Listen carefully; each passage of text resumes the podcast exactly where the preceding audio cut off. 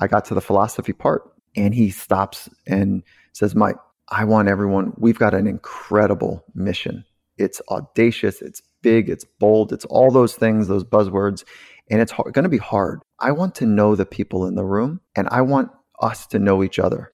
And I want us to drill down to get to the truth of who we are. Welcome to the ultimate guide to partnering. In this podcast, Vince Menzione, a proven industry sales and partner executive, brings together technology leaders in this forum to discuss transformational trends and to deconstruct successful strategies to thrive and survive in the rapid age of cloud transformation. And now, your host, Vince Menzione.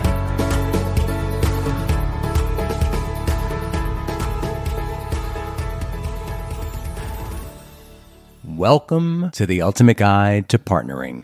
I'm Vince Menzione, your host. My very special guest and my gift to you at the end of this very different year is to share a pretty incredible conversation with someone I respect and hold in very high regard, Dr. Michael Gervais. Dr. Michael Gervais is a world renowned high performance psychologist and industry visionary over the course of 20 years working with world leading performers, Dr. Gervais has developed a psychological framework that allows people to thrive in pressure packed environments. His clients include the NFL Seattle Seahawks, countless Olympic medalists, MVPs from every major sport, world record holders, internationally acclaimed music artists, and corporate leaders. Michael is the host of the popular Finding Mastery podcast that explores the psychology of some of the world's most extraordinary thinkers and doers. He's had an amazing range of guests, from Satya Nadella to best-selling author Brene Brown to NBA coach Steve Kerr. Michael and NFL coach Pete Carroll founded Compete to Create, an online and live masterclass for the mind. They have worked with more than 30,000 employees at Microsoft alone on the mental skills and strategies to unleash one's potential. While I was at Microsoft, I was privileged to be part of one of the very first teams to apply Michael and Pete's work. In fact, the work that we did with Michael preceded the work that he did with Satya Nadella's leadership team, which was featured in the book Hit Refresh. I invited Michael to the podcast because I am a student and I've recognized that many of the fundamentals and principles that he teaches specifically apply to and are first principles of successful partnering. There's a lot to unpack during this conversation.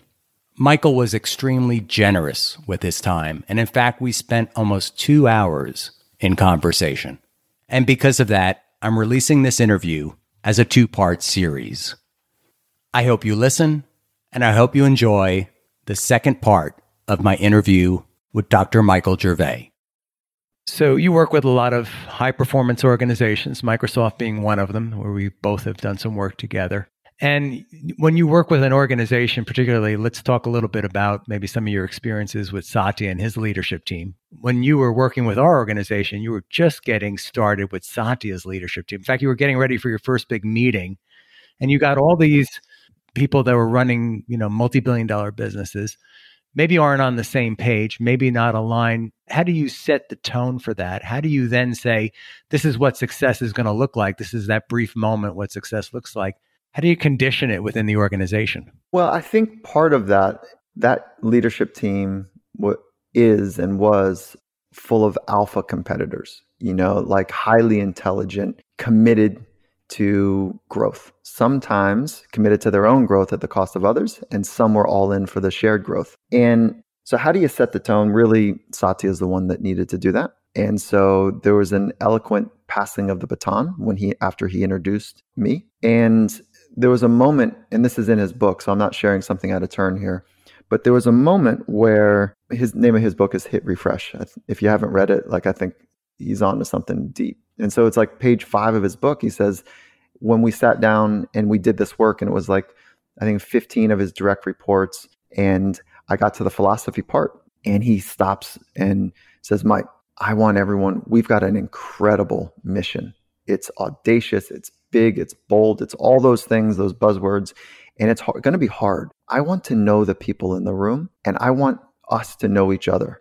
And I want us to drill down to get to the truth of who we are. And then he goes, I don't care, Mike. I, there's a lot more that that you've got on our agenda today. You know, all these other mental skills. I want to spend real time here. And so mm-hmm. that was kind of a material me in that day and them together to spend the the the white space to get crystal clear on their philosophy and then to have the courage and the vulnerability to share it with the other alpha competitors and then t- to double click and calibrate like what did you mean by that and you know that was a i think that's a powerful moment for that team. So did you work on individual personal philosophy first or did you try to create a philosophy for the team? We started with the individuals and satya was already down the path of the value of mindset. So here's the idea of mindset. We call it growth mindset call it anything that you want. You put any adjective in front of the word mindset. Competitive mindset growth mindset uh, artistic mindset. He was already down the path of the value of mindset. And what mindset means is a particular way that you are approaching something, when that something could be life work or home life or whatever, right? So there's a, he was already down the path of the value of psychology. And here's the thing about fill in the blank mindset is that it's a cool concept artistic mindset, creative mindset, growth mind, great concept. But to have that on a consistent basis means you have to actually train your mind. So to have a growth mindset over a cup of tea or a glass of wine or dinner with friends is easy. But what happens when stress is in, invited into the environment? Because we're not we're not getting out of the world of high performance or the world of happiness. High performance living is joy and happiness and peace and grounded and connected. You're not entering into that space without understanding how to work with stress. And so what happens under stress is again, we fray and we blame and we point and we try to save ourselves as opposed to be stay connected. So you have to train your mind, mental skills, to be able to have the mindset in life that is going to take you to your potential. And so that's where we started the conversation. And everyone's like, "Oh, great. Okay. Show us." And that's that's kind of how that works. I think at least. I love that. So, you know, I talk about successful principles of partnerships. And I have mindset in there as one of the key principles mm-hmm. because I believe you need to come to the relationship with a belief, empathy, and a belief that this is ultimately the, the relationship, the one plus one equals three or more. The greater good of this partnership is better than us trying to go it alone. And to your point, when stress en- enters the room, which it invariably does, being able to stay on track with that partnership, not backing off and saying no, and finger pointing, saying, you know, we would have got that. De- I'm using a business analogy here, but we would have got that deal if it hadn't been for that person not doing what they were supposed to do. Right. But having an empathy for the other, an, an understanding that this is for the greater good, and and maybe we didn't get it right the first time, but we're going to continue to evolve or iterate until we get it right. Well, and then I would add, there's two parts of that that's interesting. One is there's an invisible handshake in business, same with sport. And that invisible handshake is that we'll do it as long as you produce. We'll do it together as long as you produce. And, you know, it sounds ruthless, but that's, I think, the truth of how sport works. And if you don't produce in a couple weeks in elite sport, you might not have a spot. Yeah. Carson Wentz. Let's, you know, can, yeah, we can go there. Yeah. But before we go, before we go there for a moment, let's talk about empathy, right? So it's a beautiful principle. It is awesome. It is great. It is one of the backbone principles at Microsoft. And because it's one of the backbone principles of Satya Nadella, the, the, CEO. Now, we have to practice empathy. So a word on a wall actually doesn't change culture and it doesn't change people. And so that principle needs to be practiced. And so that's where I'm entering conversations like, okay, how do you practice empathy? One, we need awareness. And there's a whole set of practices, mindfulness being, you know, the kind of the, the center of that practice, meditation, if you will, that increases awareness of whether you're being critical or empathetic or fill in the blank. And so if you want to practice, step one, we need awareness. Step two, we don't wait for moments to practice empathy. We actually front load the training of it. So this is where many people kind of get it wrong is that they think, and I'm saying this comp- compassionately, is that the wrong approach is saying, here's my principles. When am I going to practice them? Mm. Well, you need to set that. So in sport, we talk about front loading training. You front load your physical training before match day. You front load your technical training before match day. You also front load your mental training before match day. The same holds to, true in general life. Front load your mental training. So when you're met in a moment that has demands on it, that you, you know how you want to be, and then you practice uh, uh because you've practiced that empathetic skill or awareness skill or confidence skill that when you're met with some da- demand in the moment, you can be about it. So we practice in calm environments and then, you know, work our way up to quote unquote live bullets in life, which is call that high stress environments. And if you're going to be in, in uh, you know, if you want to have a high performance way of living, there's going to be stress involved. There's also stress involved if you're just going to kind of kick up your feet and not know where money's coming from. And there's a different type of stress. So, how do you coach that front loading, for instance, for two organizations working together? How would you think through that? So, this is actually what Microsoft they had the same question and they're like, okay, so this is working inside of Microsoft. You've you've helped leadership with the value of training the mind. And then there's been a cascade through the course that you built, the online course that you built, and the in person workshops. Why don't we take, and it's influence culture, why don't we take our best practices and share them with our partners, right? So, you, yeah, I, I love that because now the partners are going, hey, how are you guys doing this change that you've gone through at scale? And I don't mean tactical and strategic change, but there's a transformation that's happening from within people. How are you doing that? And there's lots of ways. And one of those ways is like, oh, we're helping people train their mind. Here, we've got a training course. Would you be interested in, you know, no cost in some respects, you know, just a handoff in those best practices. So I would say in for two partners to align in the value of that mindset matters. And maybe if you go a little bit deeper, you say, I don't like this word, but uh, it's a placeholder for me. Human capital matters. The humanness inside the business, the people matter. And here's one of the great things that if you can get alignment there, then you can train and there's solutions that you can offer people that are systemic and not just principle based and not just good words that land on walls but are not expressed on a consistent basis and if you can get people aligned there then we can do some training that's how I, that's how I think about it. That, that's actually really great advice.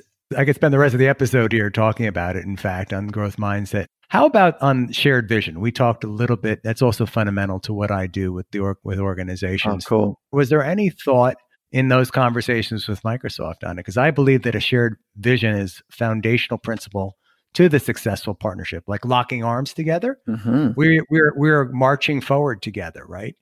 And so we need to know what direction we're going. And so, what does that direction look like?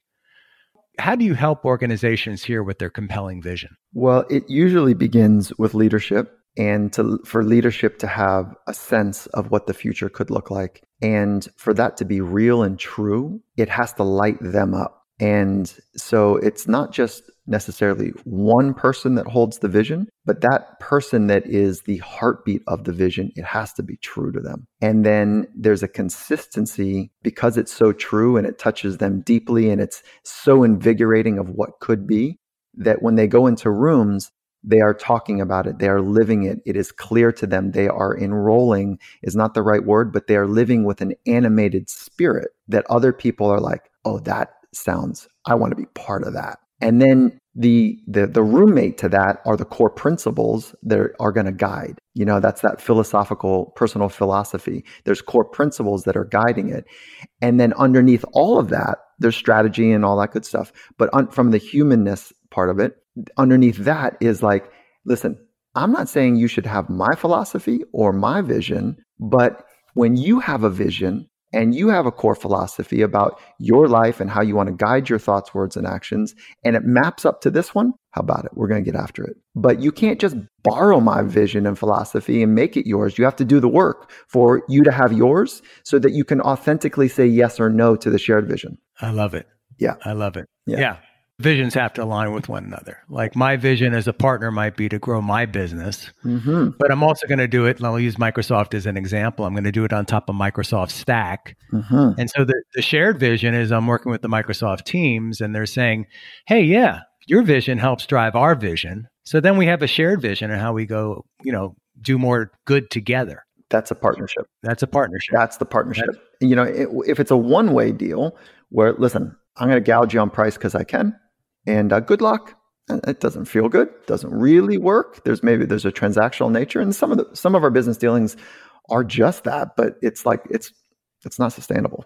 You know. So yeah. So you're you're right on the money with it. And then if when you drop down to the individual level and you do it at scale, we start to see some incredible change that takes place where this is what happened at Microsoft is that after we would do some work with folks, you know, whether it's 200 people in a room or 2000 that take the online course, you know, uh, per week or whatever, is at the end of it, this kind of sentiment would happen.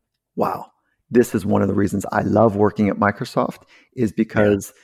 training from the inside out actually helps me in every part of my life. And it's going to definitely show up in, in my business life because I feel better. And so that that is one of the let's call it the gold dust, you know, from doing this internal driven work. Yeah. Absolutely, and I could speak personally to that. And I've spoken with many other people who've been through your training. Oh, thank and they've taken it. They've taken it to their homes. They've taken it throughout their lives. Right? It wasn't just something they did at work to make their jobs better. Can we take a moment and put some handles on something, make it really concrete? Absolutely. Yeah. All right. So here's one of the practices that I think is fundamental there's five main factors that I work from. Okay, so self discovery, psychological skills, calm, confidence, focus, and deep trust of self, psychological framework, which is optimism, control, like locus of control, meaning that you feel like you're in control of your life, and grit, so living with passion and perseverance towards your long term goals, recovery mechanisms, so sleep, getting your sleep right, your nutrition right, your movement right, and then mindfulness. So those are the five factors. Okay. And when we got to with Satya, we'll stay with this theme just for continuity. When we got to the optimism piece, he's like, yes, because you know what? It is so easy to be the critic. It is so easy to find all the negative stuff. And again, that's because that's how your brain is wired to scan the world and find what's not working, what is a threat or could be a threat. And so he says, right, let's, again, this is in his book, so I'm not sharing something out of turn here. He says, as a leadership team, let's double down on this. Let's practice training optimism. So, how do you training optimism? Yeah, yeah, how do you do? So, why optimism? First of all, is that because optimism is at the center of mental toughness. And mental toughness has a little bit of a funky, bad rap to it, like just do, grind and do whatever. I want to reorganize the way we think about mental toughness. Mental toughness is closer to resilience, which is staying with it when it's hard adjusting and pivoting when it's hard. That is what mental toughness is. And I've been fortunate enough across multiple domains to work with some of the best in the world at their craft. I haven't met one yet that is a pessimist. So, what is optimism? It's the fundamental belief that it's going to work out. If I just stay in it longer and I figure it out and we figure it out together, it's going to work out. And so, it doesn't mean it's magical thinking, it doesn't mean it's naive but it's a fundamental belief that we're going to know when to cut bait. But for the most part, we've done this pr- front loaded work for strategy and mission and vision and philosophy and mental skills and physical skills and technical skills. And we've got this work in place. Why would I give up right now, throw in the towel? Just because it's not going the way we thought it was going to go. So optimism is persev. I mean, I think of perseverance and grit when you're describing optimism. Oh, here. they're roommates. Yeah, but optimism is its own individual skill. So optimism is the fundamental belief that it's going to work out. And certainly that is at ground zero for mental toughness, for resilience, for all the things that you just mentioned. So mental tough, uh, I'm sorry, optimism is the training of what could be good.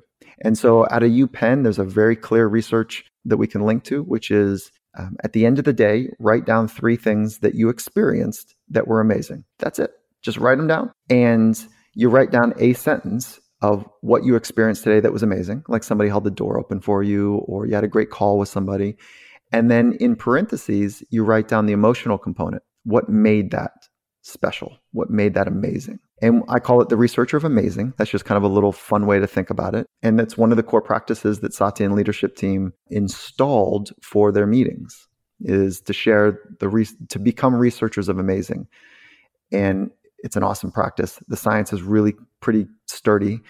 And that's something that I think maybe your community, if they started practicing, would find that it's also an inoculation to anxiousness and anxiety. Same with depression.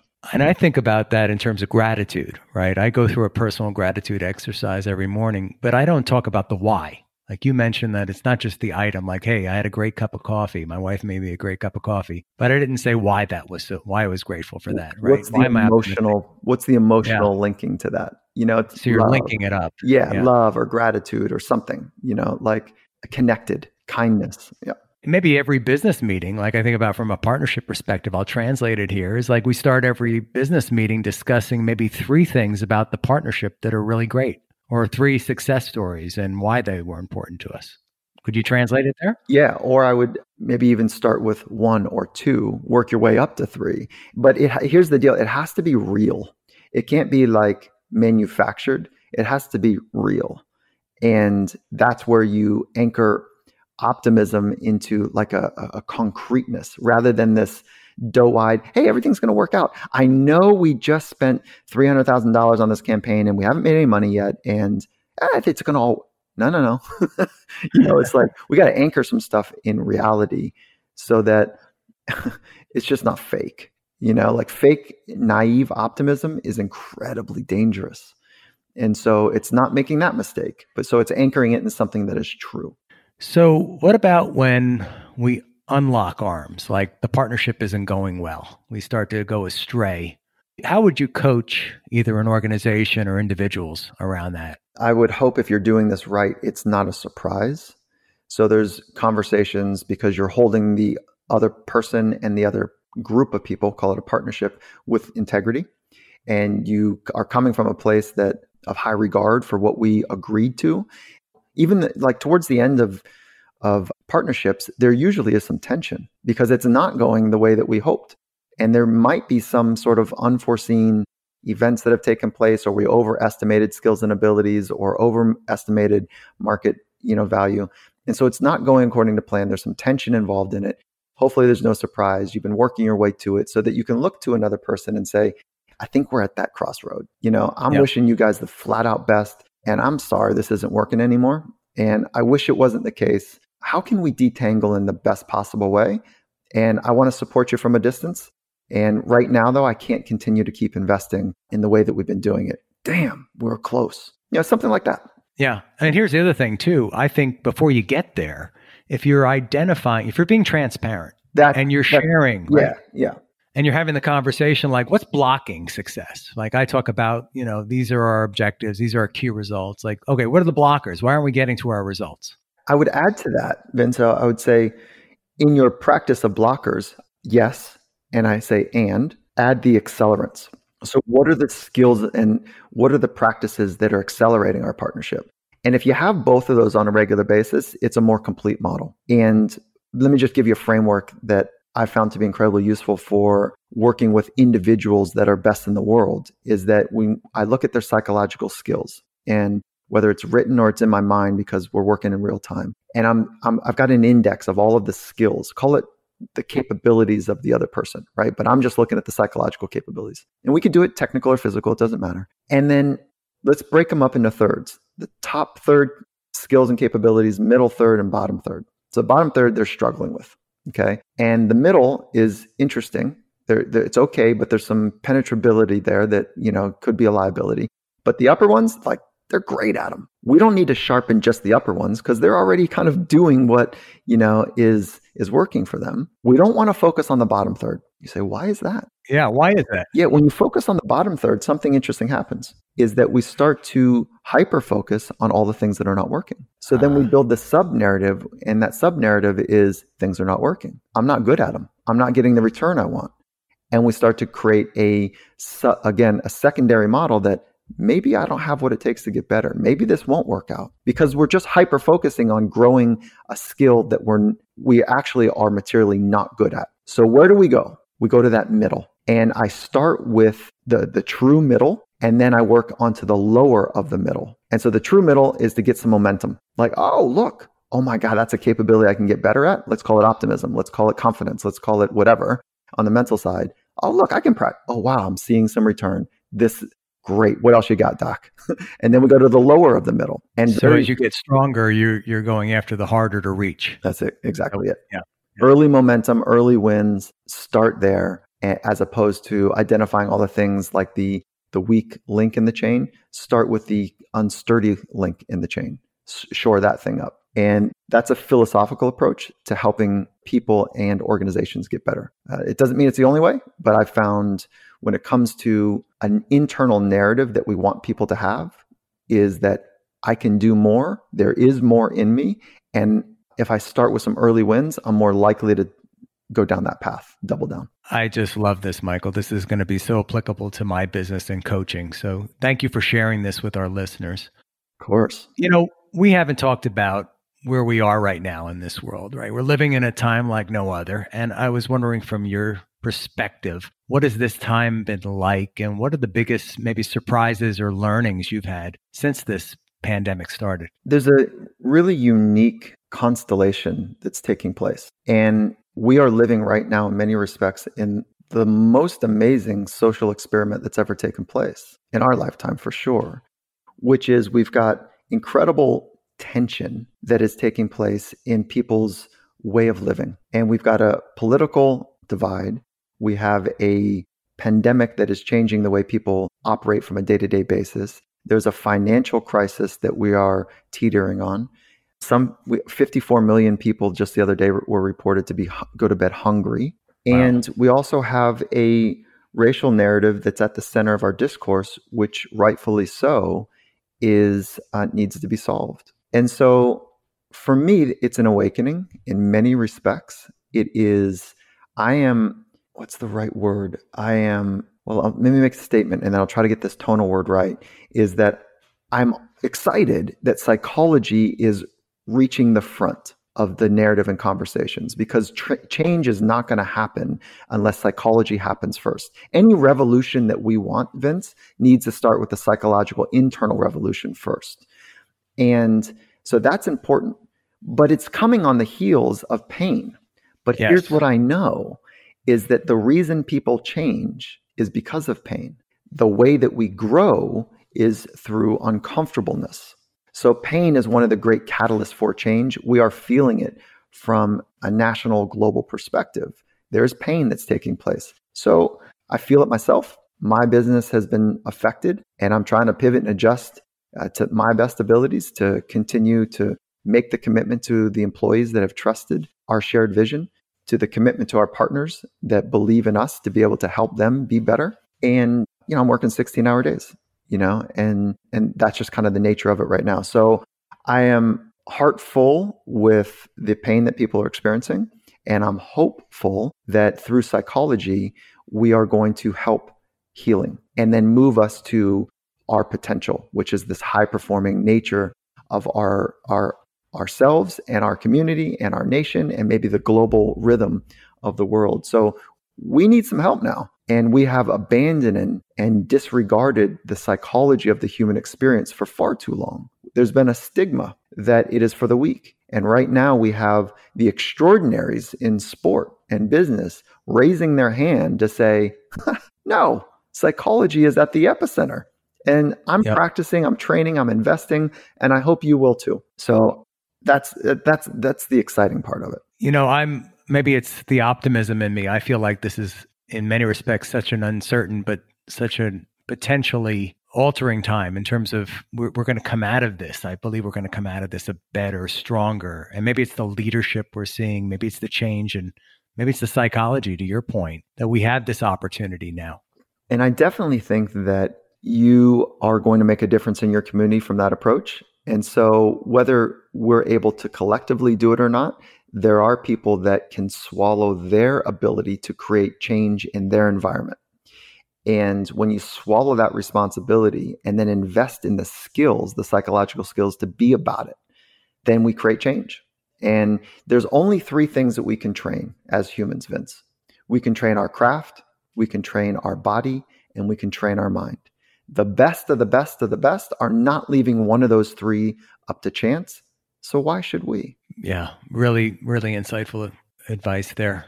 So, Michael, what is keeping you up at night? Like, what are you working through? adjustments that are being made for for my businesses are um, un, you know I would never have predicted that these would be the adjustments we were making in 2020. So what's keeping me up at night is making sure that I'm making smart decisions to first and foremost stay true to the shared vision that I have with my partners, and those partners include the employees that have have trusted that we can do something special together, and their livelihoods are on the line as well. So what keeps me up at night is making sure that we're spending our resources properly and we are making informed, intelligent decisions to be able to take advantage of opportunities, but also not over index, you know, and over leverage our resources. And so that's a that's the entrepreneur's dilemma. And I'm in it right now. Like I'm not sitting on seed money. I'm looking for partners that say, hey, I want my people to have a sense of internal freedom. I want my people to be able to live in the present moment more often. I want to help my people have less anxiety and so that we can get to that good stuff that we have committed to together. And I want my people to understand how to train their mind. Those are the partners I'm looking for and to be invest invested in them properly is the entrepreneur, you know, spirit of this. So that's what keeps me up at night and it's the commitment to others. So if you had a billboard, we've talked about personal philosophy here. We have I haven't asked you about yours, but maybe this will come out in this question. If you had a personal billboard that you could project a message to the world, and maybe it is your personal philosophy, but maybe it's not, what would you say on it? It's a really tough question, isn't it? You know, I'd want to run a campaign more than just one billboard. But if I'm, I'm limited to one billboard, I would love to just start with, you know, sharing everything you need is already inside you. I love that. You know, I would start there. There's hope, there's curiosity about it, and there's a sense of volitional control that's that's connected there. And then I'm ping ponging in my head right now as I'm talking because I'd also want to say, here's my personal philosophy, and I'm not sure if it really resonates as a billboard though. Is that here it is? Is that every day is an opportunity to create a living masterpiece, and I think that that doesn't meet a billboard because it needs some explaining. I can shorthand it because I know what that means every day, meaning the rest of my life, is an opportunity, and it also means now. Every day means now, is an opportunity. There's optimism to create. I think that the creative approach to life is one of the highest orders, the artistic nature of life, meaning that you understand form and structure and you're breaking form and structure to create something new and beautiful and amazing that's true. So every day is an opportunity to create a living masterpiece. And then a living masterpiece is left up to interpretation. For me, it's about moving to the edges of my capability and still holding true to first principles. That is what a living masterpiece is for me. Getting right to the edges, getting on the frontier of where I'm not quite proficient, eh, but I'm learning, I'm lit up, I'm animated by it, and I'm holding true to first principles. So every day is an opportunity to create a living masterpiece. I don't think that translates though on a billboard. So maybe it's something more more eloquent like everything you need is already inside you. Everything you need is already inside you is to me when you say that to me is an uplifting statement. Like it makes me feel whole like when I hear that. Yeah. Yeah, cool. It's very cool. What is yours? What would you put up? So, my personal philosophy and or billboard wherever you want to play. Uplift others. There you go uplift others. Like I feel like, especially in this time, I've become like I'm crystallized around how can I be a bold inspiration, uplift others, and create a legacy. That's how I think through my world right now. You know, I, this uplift others like kind of sits at the helper in you. And I was in graduate school, hadn't yet earned my PhD. One of my mentors, you know, went around the room. It's uh, you know, PhD programs are kind of small, so there's just a handful of us. And he says, he says, so you guys want to help others? And everyone's kind of like doe-eyed, like, yeah. And he says, um, what gives you the right? And then he looks right at me and he goes, Gervais, what gives you the right to help someone? You think you can help someone in their life? And I was like, oh my God, he's looking right. He knows. He knows that I don't know what I know. He knows that I'm, I barely know how to help my own life. Oh my God, he knows that I'm, I'm a bit of an imposter. And so he's looking right into me that's that's like the over kind of sensitive nature that that's a true statement for all of us and so yeah. so he says all right answer that question mike what gives you the right i said i said doc i don't i don't know you you just kind of got me there like i don't know but i do know that i want to work t- to figure out how to help people like i don't know and he goes are you doing the work yourself i go what do you mean He says, "Are you sitting, in, you know, on a pillow meditating? Are you?" This is twenty some years ago. That's when I first got introduced to it. I was like, "I go no." And he says, "Are you going to therapy? Are you doing that internal deep discovery work?" I said, "No." He says, "Get going on both, and then answer the question." I was like, "Oh man, I just got spanked down." But it's so good. Like, what gives us the right to think we can help someone? Well, I don't. I still don't know how to answer that. I'm doing the work. you know, I'm still doing the self discovery. I'm still, you know, kind of sitting myself into a, a, therapeutic relationship on a regular basis. And I share that with you out of my humility. Like I got smacked down when I said that out loud first. yeah. Well, you know, and I'm saying that now because I've actually gone back and I'm do I'm listening again to your compete to create after listening to it when it first came out in I guess July. Oh, the book, the, the audio book. The audio oh, book. Oh, cool. Yeah and I'm going back and going, well, maybe my personal philosophy isn't what it used to be, and I oh, got to, yeah, yeah, yeah, yeah.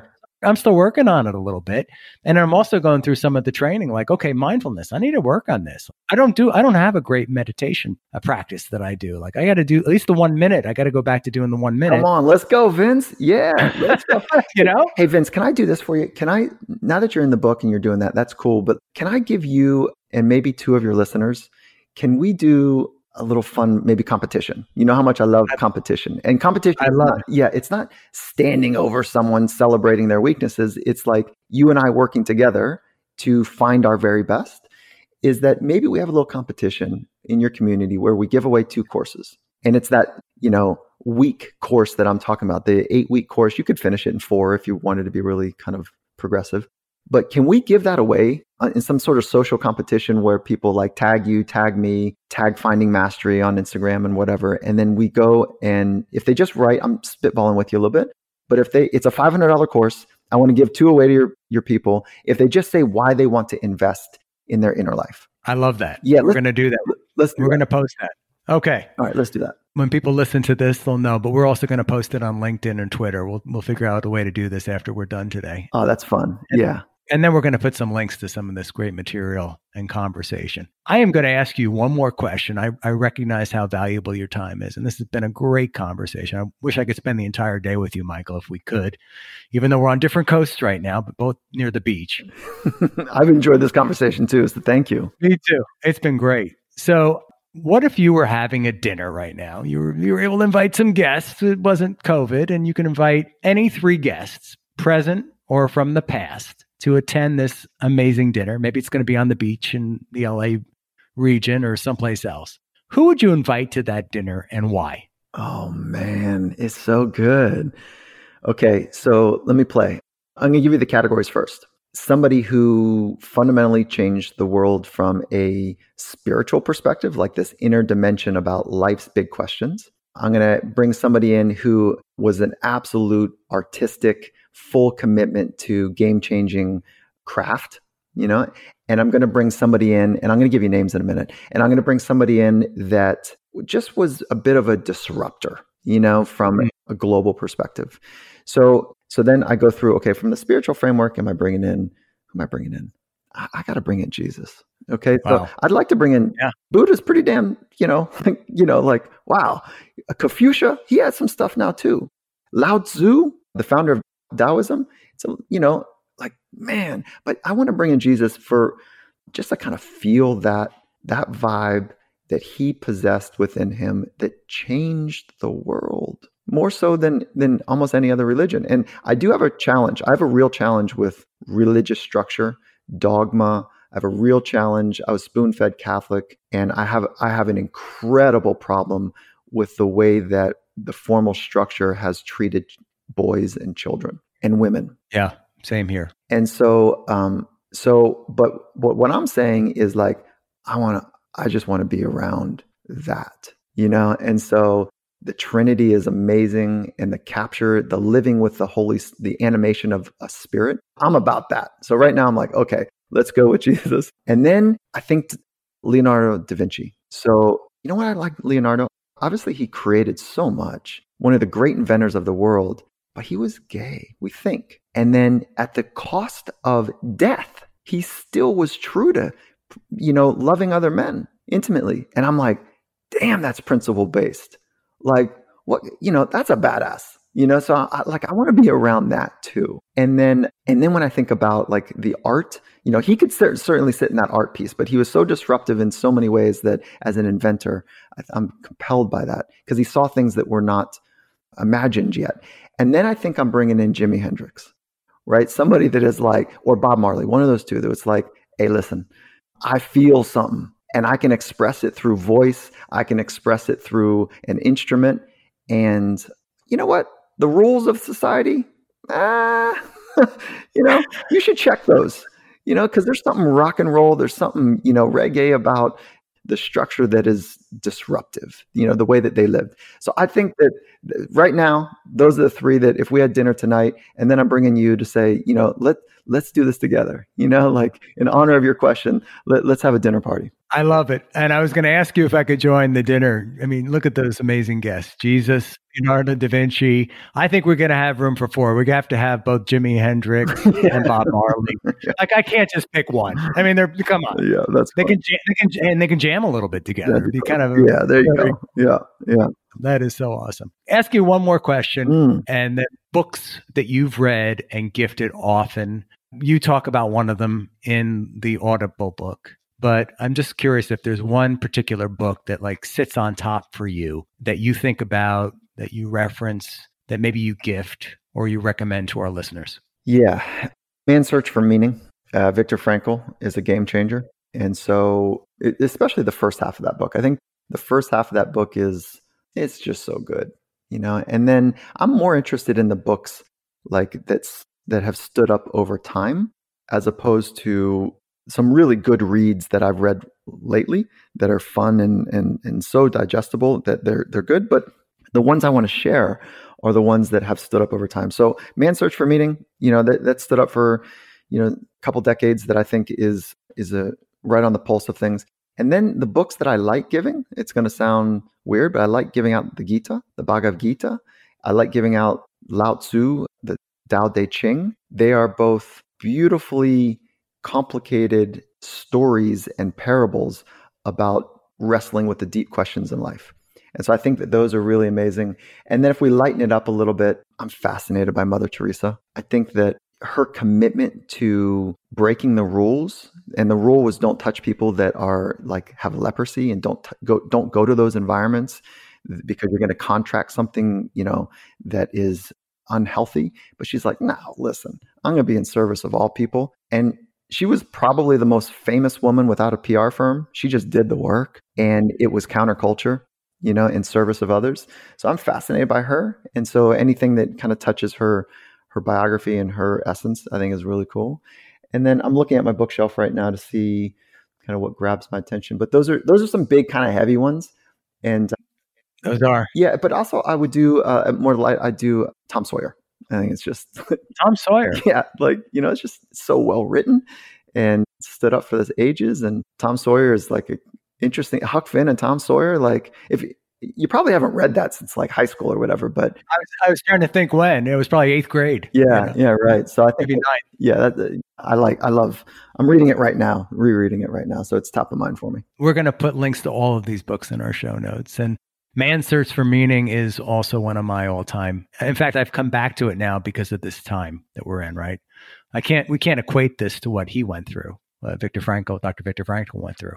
But in some respects, we've all had to deal with uncertainty, just, you know, having to come through this time. Yeah, there you go. So, yeah. You know, and here's another, if you're just going to do links, here's a fun Bruce Lee. I'm looking at my shelf. Bruce Lee, the artist of life. Cool. You know, kind of gets right to the center. Zen and the art of the motorcycle maintenance is really cool. And any book by Jon Kabat-Zinn and any book by Thich Nhat Hanh, I just can't quite get enough of those two. I think they're so compelling. I love this. Michael, you have been such an amazing guest today. No, please. Yeah. I can't wait to share this with the world. I want to thank you again for your time, for making time to join us. Are there any closing comments or advice you have for our listeners? I want to say first, thank you for creating the space for me to jam and riff on things that I've, you know, I've been thinking about for the last two and a half decades. Um, and so, thank you for creating the space to share. And uh, I don't really love advice because I haven't lived in the shoes of the other. So, what I like to do is just remind people that everything that they need is already inside them. So, that the path of mastery is really about committing to learning. It's the goal is the path. And to do it in an accelerated clip and hold yourself with dignity and others with regard as well is kind of that internal approach to like figuring it out as opposed to figuring out for some other end game. So everything that people need is already inside them. Start there, get their breathing right, get their meditation practice right, get your sleep right. If you can't get your sleep right, get your nutrition right. If you can't get your sleep and nutrition right, at least make sure you got your thinking game right. Investing in optimism, investing in a deep commitment to the present moment. And then I'm going to circle back around. Get your breathing right, get your sleep right. You know, keep working on those. And what sits underneath all of that is your personal philosophy, your purpose of life, and write those things down. And then if you, if that feels like overwhelming, like what the hell, that's why we created the course because it feels a bit that way. And so hopefully we can drive people there and drive people to the Finding Mastery podcast for a little bit more of these types of conversations with other bright minds. Um, so you know, thank you. Thank you, Michael. So appreciate you. As with each of my episodes, I appreciate your support. Please subscribe on your favorite platform, like, comment, tell your friends about Ultimate Guide to Partnering and where they can find us. And I'd love your feedback. Please like the podcast and provide comments or reach out to me at Vince Menzione on LinkedIn, Twitter, Facebook, and Instagram. You can also like and follow Ultimate Guide to Partnering on our Facebook page or drop me a line at vincem at ultimate-partnerships.com. This episode of the podcast is sponsored by Ultimate Partnerships. Ultimate Partnerships helps you get the most results from your partnerships. Get partnerships right, optimize for success, deliver results. For more information, go to ultimate-partnerships.com. Thanks so much for listening to this episode of The Ultimate Guide to Partnering with your host, Vince Menzione. Online at ultimateguidetopartnering.com and facebook.com slash ultimate guide to partnering. We'll catch you next time on The Ultimate Guide to Partnering.